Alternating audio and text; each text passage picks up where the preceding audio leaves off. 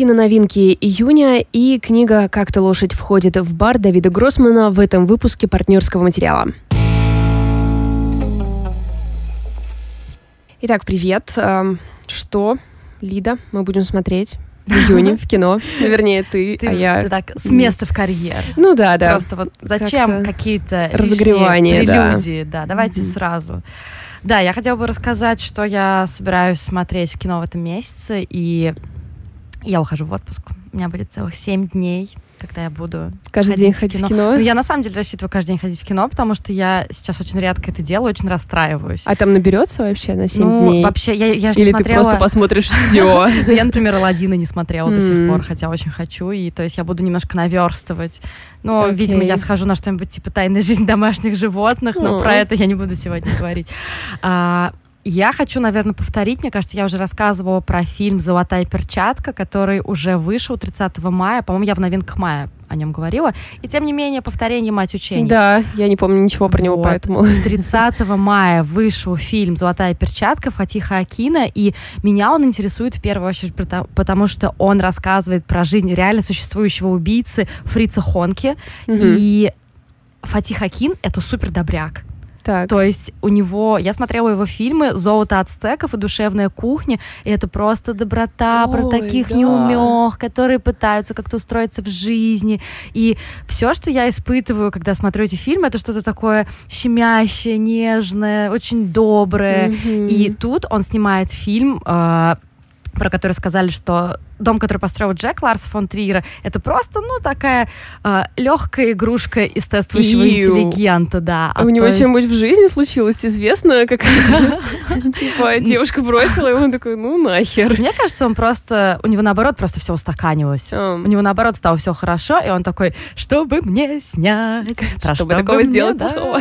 И решил, что э, маньяк Фриц Хонка — это отличный, отличный mm-hmm. герой. И, ну, знаешь, мне очень нравится, что каждый раз, когда какие-то подобные фильмы выходят на кинофестивалях, ну, они же выходят э, раньше, чем, да, соответственно, да. в прокате, и я читаю все отзывы, и все пишут, люди в шоке выходили, просто все были в обалдевшем состоянии от этой жестокости. Я каждый раз думаю, ребят, вы на кинофестивале авторского кино, вы на что рассчитываете просто? Да, мне тоже всегда интересно, те люди, которые выходят, разве они там типа не по работе?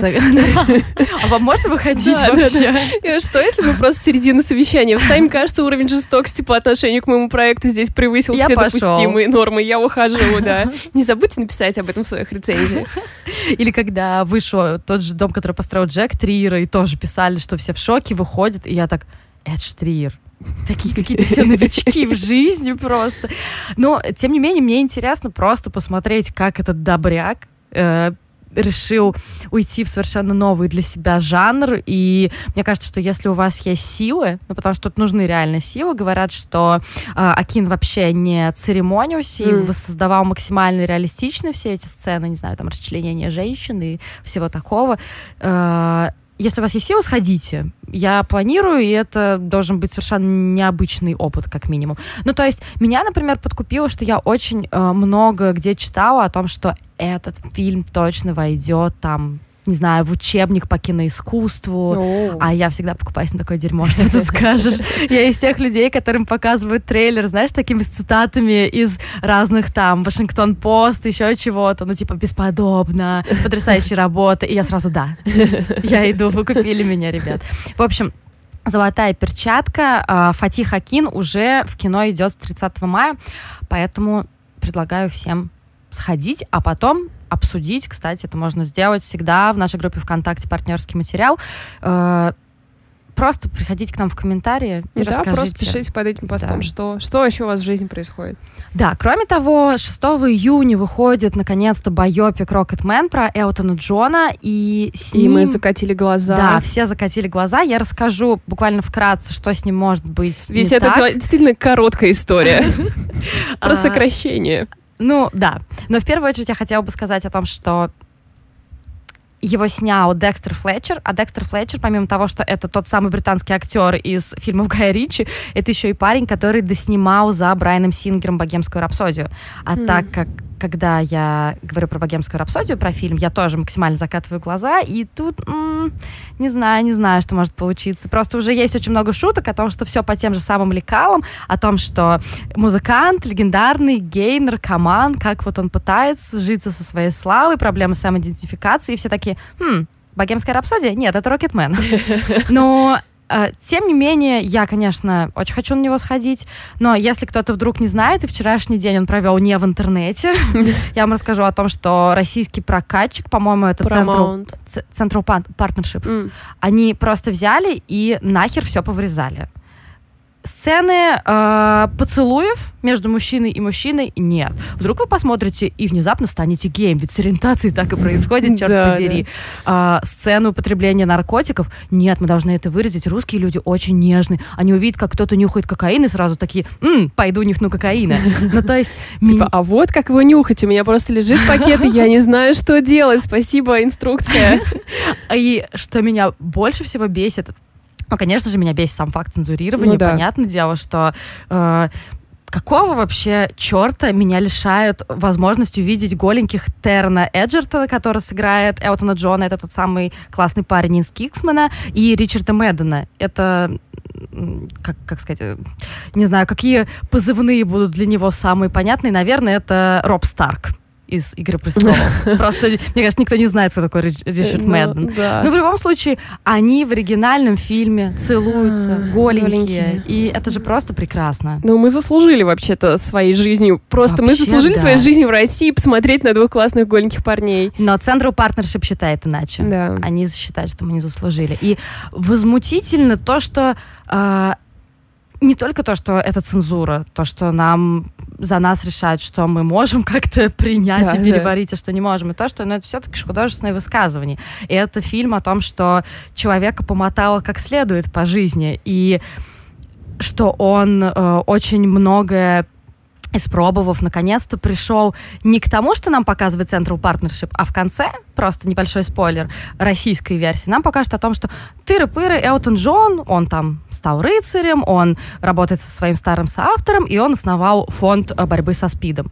В оригинальной версии, помимо этого, нам показывают то, что он, помимо прочего, счастливый семьянин, и он очень много лет состоит в браке со своим партнером, он счастливый отец, и в целом он устаканился. Да-да-да, ну, нашел есть... свое счастье вопреки всему да, дерьму. это же супер важно, мне кажется. Но нет, если мы увидим, что двое мужчин счастливы в браке и воспитывают детей, не знаю, у нас взорвутся Неизвестно, головы. что случится, или случится да. что-то страшное. Но в любом случае, если вы э, москвич, или если вы находитесь в Москве, или если у вас есть возможность возможность поехать в Москву. Кинотеатр «Пионер» в очередной раз спасает всех, и они просто, вопреки всему, покажут, покажут оригинальную А версию. где они ее возьмут? У меня был абсолютно, у меня, у меня был абсолютно такой же вопрос. То есть, ну, они, видимо, все это делают на свой страх и риск. Может быть, они взаимодействуют непосредственно с э, может быть, они взаимодействуют непосредственно с э, оригинальным прокатчиком, конечно, из Штатов или Великобритании. Но в любом случае такая информация есть, поэтому если вы будете в Москве, э, посмотрите кинотеатр «Пионер», вы достойны того, чтобы увидеть поцелуй двух красивых мужчин. Э, в любом случае, «Рокетмен» выходит 6 июня, и я пойду даже на урезанную версию потому что хочу. Ну, ты можешь дорисовать себе все, ты же знаешь, что там будет. Я могу, у меня хорошее воображение. 12 июня выходит новый фильм Педро Альмадовара, который называется «Боль и слава», и я то, что, то, что мы хотим, чего-то. Ну да, просто какое-то такое, не знаю, не то, что типичное название, но как будто ты чего-то ожидаешь. Ну, знаешь, я тоже, когда только-только появились сообщения о том, что вот выходит новый фильм, он так называется, я подумала, ну, Альмадовра, а что, что с названием вообще? И, и какой-то очень типичный у него состав в главной роли Антонио Бандерас и Пенелопа Круз, но потом я почитала все эти восторженные рецензии, и действительно пишут, что это лучший фильм Альмадовра за последние много лет. То есть это история о немолодом режиссере, который устал просто от всего. Mm. У него все болит, mm-hmm. он устал от кино, но не снимать при этом тоже не может. И большая часть фильма, насколько я понимаю, это его флешбеки в детство. Он вспоминает свою семью, свою мать, которую как раз играет Пенелопа Круз, и пытается, в принципе, понять, что, что он делает в этом мире, какая mm. его роль в кино, что он должен сейчас снимать, э, что такое боль, а что такое слава. А? А, а? Какой а? крючок. Да, и конечно, не нужно быть семи пядей во лбу, чтобы понять, что это супер э, автобиографичное да, кино, личное. да, что это очень что-то личное. И э, кроме того, пишут о том, что Альмадовар напомнил нам, какой на самом деле хороший актер Антонио Бандерас. То, что он действительно не всегда критично относится к выбору фильмов, в которых mm-hmm. он снимается, но у Альмадовара он всегда хорош. Ну, то есть «Женщина на грани нервного срыва», если вспомнить. Я, конечно, понимаю, что это уже культовое что-то, но там же просто все прекрасны, и я очень люблю Альмадовара, особенно раннего Альмадовара, и надеюсь, что я пролью слезинок, mm. несколько десятков, и хорошо проведу время. Слушай, я, ему же ведь много лет Альмадовру, да? Ну, слушай, ему около 60. Я просто думаю, какая это вообще удача... 69. О, ничего да. себе. Ну так вот, какая же это удача, когда ты в 69 снимаешь один из лучших фильмов своей карьеры, когда у тебя уже есть некоторое количество лучших фильмов. Да. Ну то есть, когда ты не как... А, как это моя боль-то прошлого года наркокурьера. А, Клинт Иствуд? Да, не как когда ты Клинт Иствуд просто снимаешь невероятное говно, и ты можешь умереть в любую минуту, и это станет твоим последним высказыванием. Ну, это никто обидно. это не вспомнит. Ну да, конечно, но мне кажется, все равно не хотел, ну ему бы не хотелось, чтобы так выглядел таймлайн его фильмов. Ну, вот. да. А тут ты почти в 70 лет снимаешь что-то великолепное. Мне кажется, это просто огромная удача.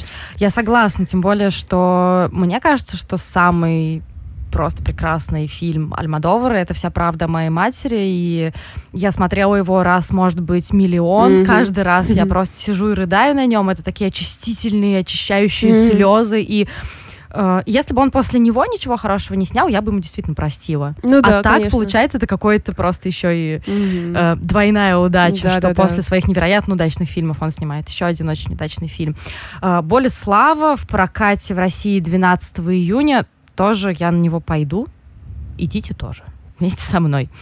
И по 20 июню просто обводите его сердечком в своих календарях, потому что очень много хороших фильмов выйдет именно в эту дату. А, во-первых, нужно сказать, что будет ретроспектива «Охотника на оленей» Майкла Чимина. Если вы ничего не знаете про этот фильм, то тем более идите. Если знаете, то тоже идите. Это фильм 78 года про трех ветеранов войны. Он идет, разумеется, что-то чуть больше трех часов. И я его смотрела очень давно, мне кажется, курсе на втором, на своем крохотном ноутбуке, и теперь я просто хочу оттянуться за все эти времена и посмотреть на большом экране. И вообще вот эта вся тема с тем, что сейчас происходит ретроспективы старых фильмов, то есть там жертвоприношение mm-hmm. было, апокалипсис сегодня, это просто прекрасно.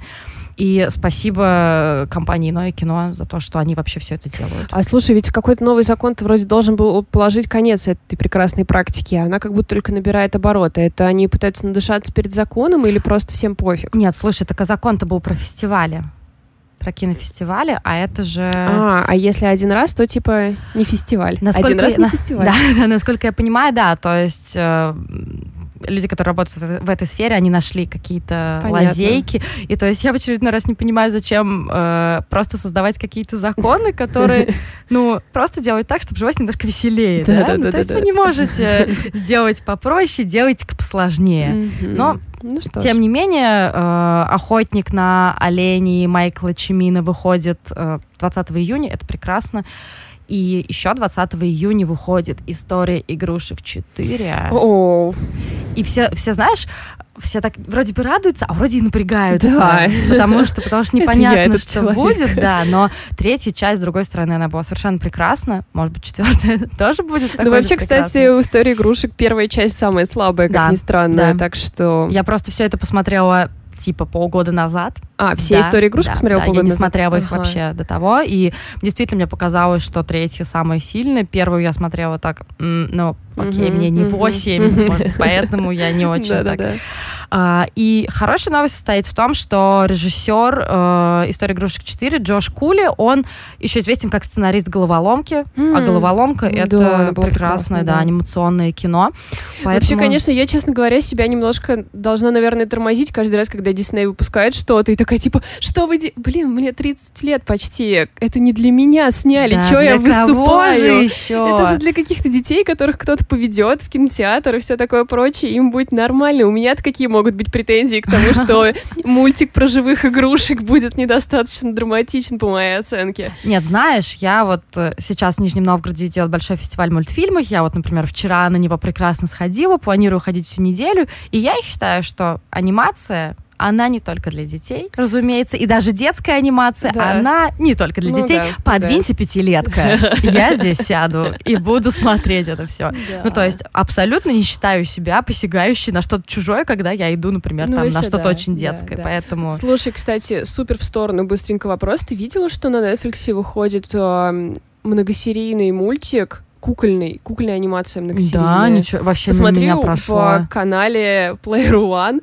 Я Который сегодня... просто каждый раз мы рекламируем. Да-да-да.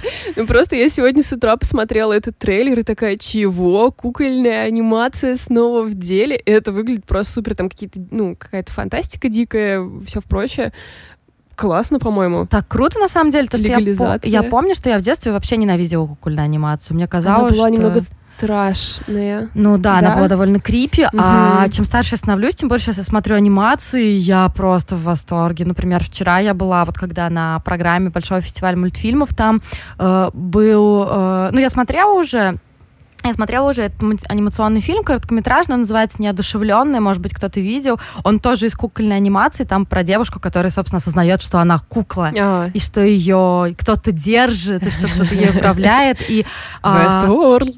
Ну, эм, это на самом деле очень здорово, потому что там э, по мере того, как она осознает, ну, кто она вообще, э, отдаляется камера, и в конце нам уже показывают именно съемочную площадку всех этих людей, которые работают с декорациями в ускоренной съемке. Это выглядит просто волшебно. Класс. И я была абсолютно заворожена, поэтому если у вас уже прошел большой фестиваль мультфильмов, следите, чтобы в следующий раз на него сходить. Если вы в Нижнем Новгороде или в другом городе, где, он проходит, я очень рекомендую вам идти. Программы все просто супер. И э, у меня осталось не очень много времени. Я еще быстренько расскажу, на что я рекомендую сходить. Июнь действительно такой очень плотный. То есть э, кратко, например, выходят детские игры. Это продолжение истории о кукле-убийце Чаки, где Чаки озвучивает сам Марк Хэмилл. Мне кажется, что он... А, Люк Скайуокер, подсказываю я всем. Спасибо. Мне кажется, что он получил много удовольствия, когда mm. занимался озвучкой. Кроме того, выходит первый фильм Макса Мингео «За мечтой». Макс Мингео вы могли видеть в сериале «Рассказ служанки». Это тот самый а, хотела сказать секси хат бравастый парень. Ну ладно, это парень, который играл Ока. И Прикинь, если у него в сценарии просто такая пометочка. Секси хат горячий парень, прям так написано, да. Да, убедитесь, что его брови достаточно широкие. Достаточно горячие. И это музыкальная драма молодой певицы, которая, разумеется, мечтает о славе, и играет ее Эльфанинг, потому что, по моим сведениям, именно она сейчас встречается с Максом Мингелой. Немножечко сплетник.ру. Да-да-да. Э, должно быть больше Эльфанинг. Эльфанинг супер, но да, я бы не... Смотреть от... на нее удовольствие. Я бы не отказалась от того, что было бы больше Дакоты Фаннинг, потому что она тоже совершенно прекрасна. Но они мало отличаются? Нет, на самом деле они отличаются. Эль Фаннинг более такая, у нее более сладкий типаж, как мне ну кажется. Да, да, а Дакота, она пожестче. Но mm-hmm. мне кажется, она просто актриса посильнее. Ну, может быть, да. Ну, возможно, это связано с тем, что я с детства смотрю все ее фильмы, она, типа, как мне подружка, и я ставлю ей лайки, типа, эй, Дакота, классно, классная фотка. А, эй, Дакота, почему ты не ставишь мне лайки? И самая главная премьера 20 июня, я просто делаю сейчас супер акцент, Сейчас должна быть какая-нибудь отбивка, типа... Да, но у нас нет, так что Поэтому изобрази, изобрази ее. Да, да, я изобразила. 20 а, июня выходит фильм Кантемира Балагова «Дылда». Mm. Кантемир Балагов... Которого мол... ты скрывала от меня все это время. В смысле? Я хотела тебе это предъявить еще, когда прочитала новости про то, что он там что-то... В смысле, ты просто фотку его увидела, ну, я правильно да. понимаю? Ну, ну, типа, он, видимо, талантливый режиссер и все такое прочее, и ты просто топишь за русское кино все это время, и ни слова не Теснота просто давно была, теснота была давно, еще до того, как мы начали, поэтому вот теперь я рассказываю то, что Кантемир Балагову, ему, извините, 27 лет, а он уже наснимал фигово тучу хороших фильмов, в том числе «Теснота». И в этом году, вот буквально только что, он получил э, приз за лучшую режиссуру в программе «Особый взгляд» Канского кинофестиваля. Ничего вообще, 27 лет-то. И... Я просто предлагаю вам погуглить сейчас погуглить, погуглить и посидеть, подумать, да? Своим поведением, да. И «Дылду» уже называют самым необычным фильмом о Великой Отечественной войне, потому что она рассказывает скорее не о танках, крови, голоде, холоде, а о последствиях, о том, что происходит. Потому что очень мало, мне кажется, да. кто из кинематографистов рассказывает именно о том, а что потом-то, как ну, вообще ну, Это очень тяжелая, потому что тема, конечно. Да, и, судя по всему, у Кантимира Балагова получилось. И кое-кто вообще, это сказал кое-кто, как будто я какой-то кого-то конкретного имею в виду. Кто-то даже сказал о том, что это лучший просто фильм за последнее время о Великой Отечественной войне. И знаешь, судя по тому, что выходит, я, может быть, даже и да, склонна... Да. Типа планка а, не так высока. Да, питать э, надежду, что так и будет. Ну, слушай, нет, подожди, а что, вот недавно был... Вау, откуда это вылезло, чего? А, просто, а, мне кажется, в последнее время мы довольно часто слышим о том, что какой-то фильм о Великой Отечественной войне удачный. Например, «Война праздник. Анны» недавно, «Праздник». А, «Война да. Анны», да-да-да. Да, то есть, может, все-таки произошел какой-то перелом, и мы не заметили, может быть, нам пора сменить немножко риторику насчет того, что мы сейчас снимаем только всякое говно про войну, патриотическое чересчур. Да, я согласна, я согласна с тобой, просто нужно сместить фокус, просто танки сделать так, чтобы мы вообще на них не смотрели, и обратить внимание на авторское кино, тем более, что современным кинематографистам действительно это интересно, и мне кажется, это супер. Да, конечно. Это очень-очень здорово, и даже если... Тут у меня история такая, ну, как вы знаете, с российским кино, даже если Дылда мне не понравится, а это, я вполне это допускаю, это окей, э, я на него пойду и буду всех все равно агитировать это посмотреть. Дылда, Кантимир Балагов, 20 июня, пожалуйста, запишите в свои календарики. И последний фильм, на который я точно тоже пойду, это фильм «Курск» Томаса Винтерберга, который выйдет 27 июня. Ну, собственно, угадайте, про что он. Это будет ему тяжеловато вообще, наверное, на фоне только что Чернобыля прокатившегося, э, когда наши ожидания, типа, теперь мы знаем, что вы можете нормально снять про нас, и ему будет тяжеловато, мне кажется, бороться. Ну, вообще, да, но во-первых, Возможно, все будет наоборот, и он просто войдет в эту волну европейских режиссеров, mm-hmm. которые э, европейских и американских, которые интересуют российская тема. То есть, помнишь, мы о чем с тобой говорили в прошлый раз по поводу э, неотрефлексированности каких-то наших трагедий. Видимо, просто иностранные режиссеры такие, ребят, стоп, стоп, стоп, стоп, мы поможем, мы поможем, сейчас мы все отрефлексируем. И если кто-то не знает, кто такой Томас Винтерберг, я буквально вкратце, это прекрасный датский режиссер, который его очень часто раньше обозначали как там, не знаю, младшего коллегу Ларса фон Трира, потому что они как-то вместе запускали э, манифест Догма 95. Я не буду сейчас рассказывать, погуглите. Догма 95 это правда очень интересная была такая задумка, то есть то, что там они обещали не снимать в декорациях, не использовать музыку, если там нет ее по угу. сюжету, угу. ну то есть закадровой. И что, они потом следовали этому всему? Ну, Догвиль. А, то есть она один раз только? Слушай, у Винтерберга тоже были фильмы, угу. и там было у них много последователей, потом, конечно, это все скуксилось. Ага, но понятно. Это, правда, долго рассказывать. Погуглите «Догма 95», это, правда, интересная история. И Винтерберг, он очень крутой режиссер, один из моих любимых скандинавов, я вообще их всех обожаю. Например, у него есть супер классный фильм, мне очень нравится моя риторика. Супер крутой, супер классный, супер, вау, вау, вау. Э, фильм 98 -го года «Торжество», это история о том, как вообще сложно быть семьей. Я mm-hmm. вам всем очень его рекомендую. И мне кажется, что многие из вас смотрели фильм э, «Охота», который вышел в 2012 году с Матсом Микельсоном.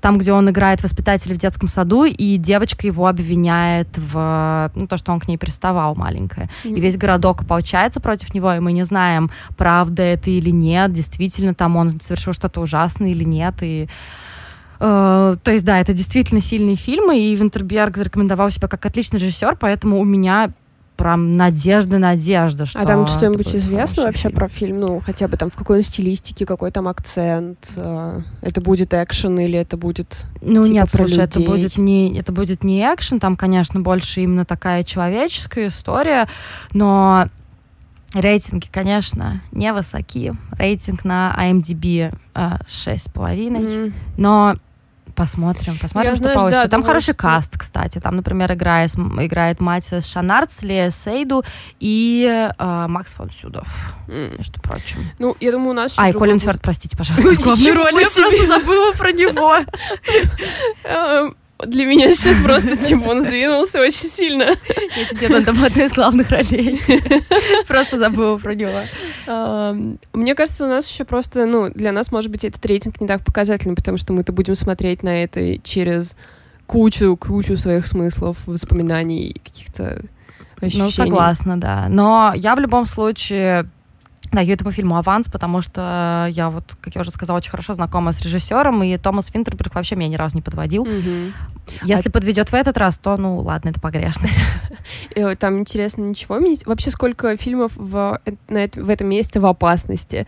А, Дылда и Курск. Ничего Министерство культурой не говорил на этот счет. Типа, не трогайте наши трагедии и все прочее. Ну, я, кстати, вот по поводу Дылды, я ничего вообще не, не видела никаких э, новостей. Ну, просто я помню, и мне кажется, все помнят, что было, когда выходила Матильда. Да. Хотя, казалось бы, господи, ребят, ну что вообще, почему нас должно это волновать? Это было, типа, сто лет назад.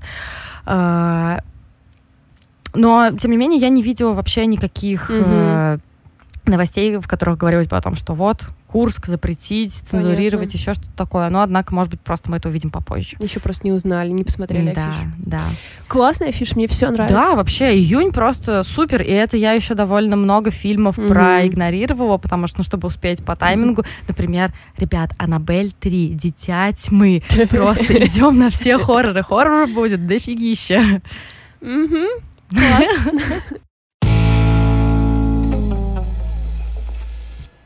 В книжном мире тоже, кстати, июнь просто супер, потому что в эти выходные, которые, ну, э, к моменту выхода нашего подкаста только что прошли. В Москве э, ярмарка на Красной площади, к ней выпустили кучу всего супер классного, и я просто вчера смотрела на свой список, добавляла туда что-то, что мне надо прочитать, мне просто хотелось орать, потому что нет шансов, что я все это успею охватить, но это все великолепные книжки, которые мне надо обязательно прочитать.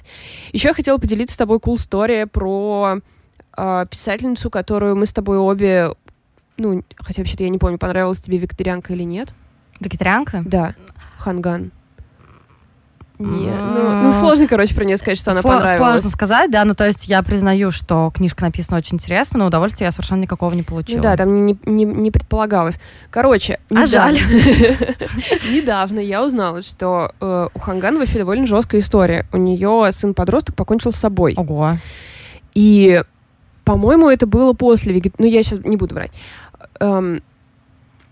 И она написала книгу о матери, чей ребенок покончил с собой в которой она к нему обращается, пытается там все понять. В общем, ну, от одного просто факта да, тебя вообще. вообще выворачивает наизнанку. И я просто думала, как такая книга вообще может появиться настолько ну, как бы больная просто из самого своего начала. И ждала какие-то новости об ее издательстве. И знаешь этот проект, где писатели свои книги закапывают э, для будущего поколения? Нет. Есть такой проект, где какие-то ну, очень большие писатели пишут роман, заворачивают его в белую ткань и помещают в хранилище, и этот роман никто не увидит в ближайшие сто лет. Только через сто лет эти романы достанут, и люди их увидят. Это очень рискованно. А вдруг через сто лет нас захватит пришельцы, да. мы просто не будем существовать? Да, мне, мне, честно, не очень нравится эта концепция. Вообще потому мне что, тоже. типа, мало, ну, как бы, можно, пожалуйста, прочитать, что вы там написали? Мне вообще не интересуют люди, которые будут через сто лет. То есть вы написали какие-то классные книжки да, и да. закопали их? Да, Алло. Да, вы вообще видите, что с экологией происходит? Не будет никакой планеты через сто лет. Вот, но э, Ханган завернула эту книгу о своем сыне в белую ткань, и положила в это хранилище, и мы ее не прочтем. Как тебе это вообще? Я хочу ударить ладонью по столу. Что это да. вообще такое? Я просто я не понимаю, эта история какая-то вся на разрыв сердца. Um, вот, в общем, просто хотела с вами поделиться этой болью. Ну, она действительно история очень да, такая, да. да. Ну, в общем, я просто надеюсь, что, возможно, ей... Ну, это уже просто как- как-то, не знаю, у меня к ней очень теплое отношение, несмотря на то, что «Вегетарианка» действительно книга не для удовольствия, а, все равно чувствуется, что за ней какой-то очень глубокий человек э, стоит, да, автор. Да, это правда. И поэтому, учитывая вот эту трагедию, какую, которую она пережила, я просто надеюсь, что написание этой книги, может быть, ей немного помогло с точки зрения просто как справиться с этим. Потому что, когда когда я слушала эту историю про то, что с ней случилось, она начала ее писать прям сразу. То есть это была ее какая-то вот терапия. Она сидела и писала. Хотя там выдуманная женщина и выдуманный ребенок, но, блин, ну, понятно. все понятно, да. Вот. Книг, которые я на этой неделе читала, я рассчитывала хвалить и советовать, но случилась э, оплошность. Мне очень сильно не понравилась книга «Как-то лошадь входит в бар» Давида Гроссмана. Uh, я очень сильно ее ждала, и я вам сейчас объясню, почему были такие большие ожидания. Во-первых, Давид Гроссман считается одним из самых главных успешных авторов Израиля. Во-вторых, как-то лошадь входит в бар, получила международного букера, по-моему, в прошлом году. Она была в очень многих премиях, в шорт-листах. И мне очень сильно нравилась ее идея. Идея заключается в том, что стендап-комик эм, выступает на сцене, и постепенно от шуток незаметно для зрителей переходит к какой-то душераздирающей истории mm-hmm. своего детства. Mm-hmm. Мне показалось это очень классной идеей. Кроме того, я обожаю стендап, и м, это довольно распространенная в стендапе вещь, когда комик начинает говорить о личном. Uh-huh. А, мне было интересно посмотреть, как с этим разберется большой автор. Um, ну, я должна сказать, что мое мнение не то чтобы самое популярное, все-таки 5-4 звезд у него у этой книги больше, поэтому не полагайтесь просто на мою оценку слепо. Если вам эта тема тоже интересна, прочтите ее, потому что э, все-таки ну, тут очень субъективно все. Um,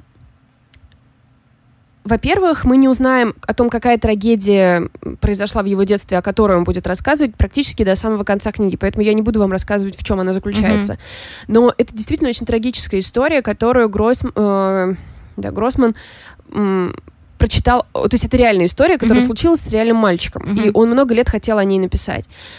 Эм, по структуре книга выглядит таким образом. У нас есть расшифровка выступлений вот этого старого комика. Ему 57 лет, его зовут э, Даваледжи. Даваледжи. Блин, не знаю, Даваледжи, что... Наверное. Давале, наверное, да? Mm-hmm. Э, но это вообще псевдоним, полное его имя...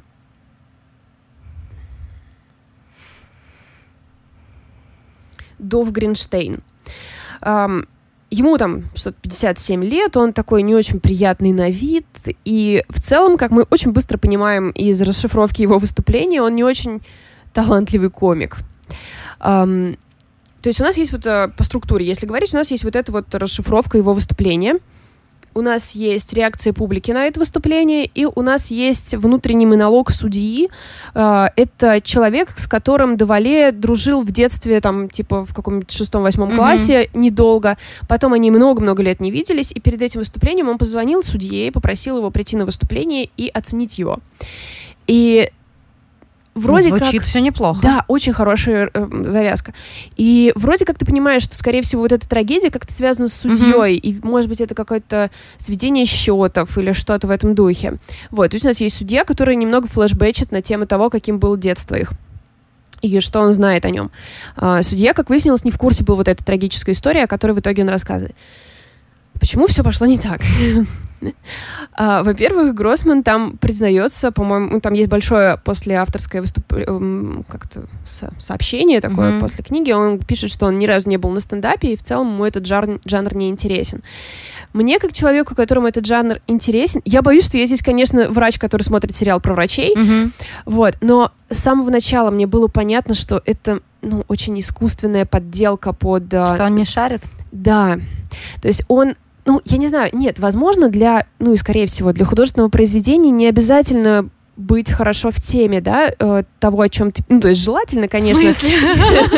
Нет, нет, ну да, желательно понимать свой сеттинг, но не обязательно. Ты ведь можешь его как бы выдумать, это же типа, Не, ну Кавка, конечно, когда писал Америку, тоже ни разу не был в Америке. Да. Но если, мне кажется, ты имитируешь жанр стендапа, ты должен посмотреть хотя бы пару десятков стендапов. Да, ну то есть это действительно очень доступное конечно, искусство, да. которое ты можешь посмотреть.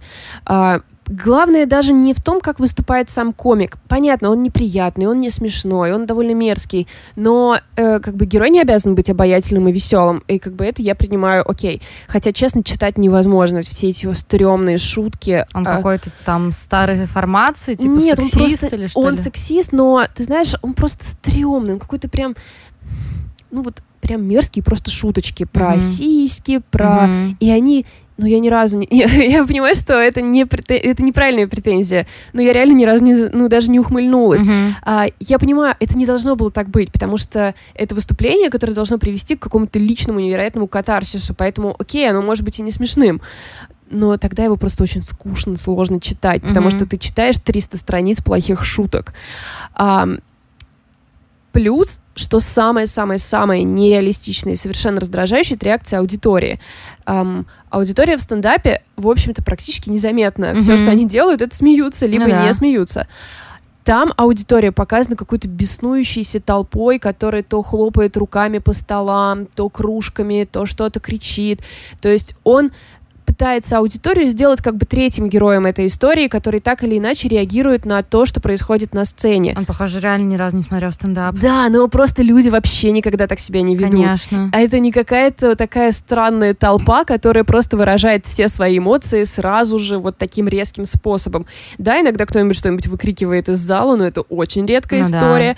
Да. А, просто но... взаимодействие, мне кажется, происходит, когда именно сам комик э, обращается к кому-то из зала, и это, это не всегда как-то долго и часто. Да, конечно, вообще... конечно. Единственное, что аудитория делает, смеется или не молчит. смеется. Да, да. да. Это ее две самые главные функции. И, в общем-то, тишина аудитории может показать абсолютно то, что комик ну, да. сейчас переживает тяжелое время на сцене. И да, иногда бывает какой-нибудь грубый выкрик, но это тоже скорее исключение. Вот. Здесь просто аудитория все время что-то творит такое вот яркое, гиперболизированное. Um, ну, и я должна сказать, что когда после всего этого просто невыносимых, скучных 300 страниц этих шуток просто не смешно. То есть там даже не шутки, там какие-то старые анекдоты, какие-то... Ну, то есть это, это прям плохо. А, вот ты через все это продираешься, продираешься, продираешься, и наконец ты приходишь вот к этой катастрофе. И это действительно очень э, страшная и тяжелая история, который ты уже вообще так не воспринимаешь к концу книги. Тебе уже просто похер. Ты абсолютно не испытываешь к нему никакого сочувствия. А, хотя эта история из его детства, вроде как это маленький мальчик, ты такой, ну да, это грустная ситуация, но ты уже настолько раздражен и когда я прочитала потом, что эта история реальная, я подумала, господи, это все было вообще не нужно. То есть он ее просто закопал, получается. Да, нужно было просто взять эту историю и рассказать ее, как ты можешь. Ну, потому что очевидно, что это писатель очень талантливый. Mm-hmm. Эм, как бы ты видишь разные, как ему хорошо удаются вот эти разные голоса и все прочее. Плюс судья вообще ни хрена непонятно нафига он пришел. Я ожидала, что в конце все-таки будет какой-то тоже катарсис произойдет с судьей, а, когда давали его приглашал, он говорил, что мне нужна твоя оценка, я хочу, чтобы ты понял, что ты увидел. Uh-huh. И я подумала, ну, это, наверное, обманный маневр, потому uh-huh. что, видимо, там что-то будет очень личное, связанное с судьей. Судья очень косвенно в детстве присутствовал при начале вот этой грустной истории. Прости, я просто представила, что он просто в конце потом к нему подходит, ну что, как, нормально? Нормально я комик? Да, знаешь, ну, да, нормально пил, попил. Серьезно? просто, когда судья такой, типа, ну да, хорошее было выступление, я рад, что пришел, типа, подвести тебя до дома. Давай, такой, да, спасибо, подвези меня до дома. И они, типа, уезжают бывает. Прикол. А, ну, нет, я, знаешь, это... Я понимаю, что мои претензии, они очень детские. Типа, я ожидала одно, а вы мне дали другое. Это неправильные э, претензии. Но но мне просто очень жаль эту историю, которая похоронилась под этим стендапом совершенно невнятным. И кроме того, есть э, примеры из реальных стендапов. То есть вот эта ситуация, когда комик тебе открывает mm-hmm. душу, она нередкая. И эта книга написана там, ну, по-моему, там, в четырнадцатом, что ли, году, честно, сейчас боюсь соврать, но за последние даже вот два года я назову пяток стендапов, где комики просто выворачивали свою душу настолько, что ты просто сидишь и ты не понимаешь, как же так, ты же тоже секунду назад смеялся, а теперь ты сидишь в слезах. И это могут быть как истории реальные там про семью, там какую-нибудь сестру, так истории э, людей с, э, там, например, геев или mm-hmm. еще каких-то вот э, там, типа условно нетрадиционных, нельзя так говорить теперь. Ну, в общем, э, и они рассказывают какую-то там своей жизни, да, что им пришлось пережить, и это действительно искусство какое-то невероятное. И поэтому, когда вот это все есть, и ты вроде как читаешь подделку под это, не знаю, на мне прям плохо легло. Единственное, есть там одна тема, которую он поднял, ну, не знаю, может, случайно, э, почему вроде как этот чувак стал комиком, потому что у него была очень депрессивная мать, uh-huh. и он ее все время развлекал, uh-huh. и хотел, чтобы она взбодрилась. И вот, типа, поэтому стал комиком. И я прям вот на днях э, слушала интервью двух известных комиков, забыла сейчас, Конана Брайан один, и второго забыла, короче, и они рассказывали о том, что, типа, блин, у меня мама была все время в депрессии, я ее все время веселил, и, типа, ты вырастаешь, знаешь, ну, с каким отношением к женщинам ты вырастаешь, когда ты воспринимаешь ее как человека, которого нужно всегда взбодрить. Mm-hmm. И второй такой, блин, у меня было то же самое в детстве. Обалдеть. И они там какое-то время обсуждают вот этот феномен, что ли, что тебе нужно веселить маму, потому что она все время грустная. И вот это было очень точное попадание, но но как бы без какого-то контекста, без какого-то продолжения. То есть, да, это не развивалось, да? Да, какие-то брошенные mm-hmm. совершенно темы. А, то, над чем он шутил, можно было бы подумать, что там есть какие-то социальные проблемки, которые подсвечиваются, но это, ну, из того, что он плохой комик, все это, короче, проваливается в труху. Поэтому если вы рискнете прочитать, или если вы прочитали, и ваше мнение от моего отличается, я на самом деле надеюсь, что это так, возможно, будет с кем-то, и вы нам напишите ВКонтакте в нашей группе, чтобы, ну, может быть, как-то имеет смысл обсудить. Может быть, я правда что-то не поняла и не увидела. А может быть, ты тогда в комментариях к этому посту ВКонтакте приложишь несколько ссылок на стендапы, которые тебе понравились, которые, в которых было как раз то, о чем ты говорила. Да, окей. Чтобы в качестве компенсации. То есть книжку ты не советуешь, а вот вместо нее посоветуешь там какой-то стендап. Отличная идея, давай так сделаем. Тем более, мне кажется, это будет полезно для многих, кто считает, что стендап это Comedy Club, ТНТ и все прочее. Это нормально, я уверена, что есть очень много людей, которые придерживаются такого Ну, в общем, много и стендапа такого, поэтому... Ну, да, да, да. Да, тут такое дело. Всем спасибо большое, и что скоро увидимся. Пишите нам комментарии. Да, и поставьте нам оценочку, если вы до сих пор этого не сделали. Но я не знаю, если вы до сих пор этого не сделали. Почему вы здесь вообще? Все, всем спасибо. До следующей недели. Пока. Пока.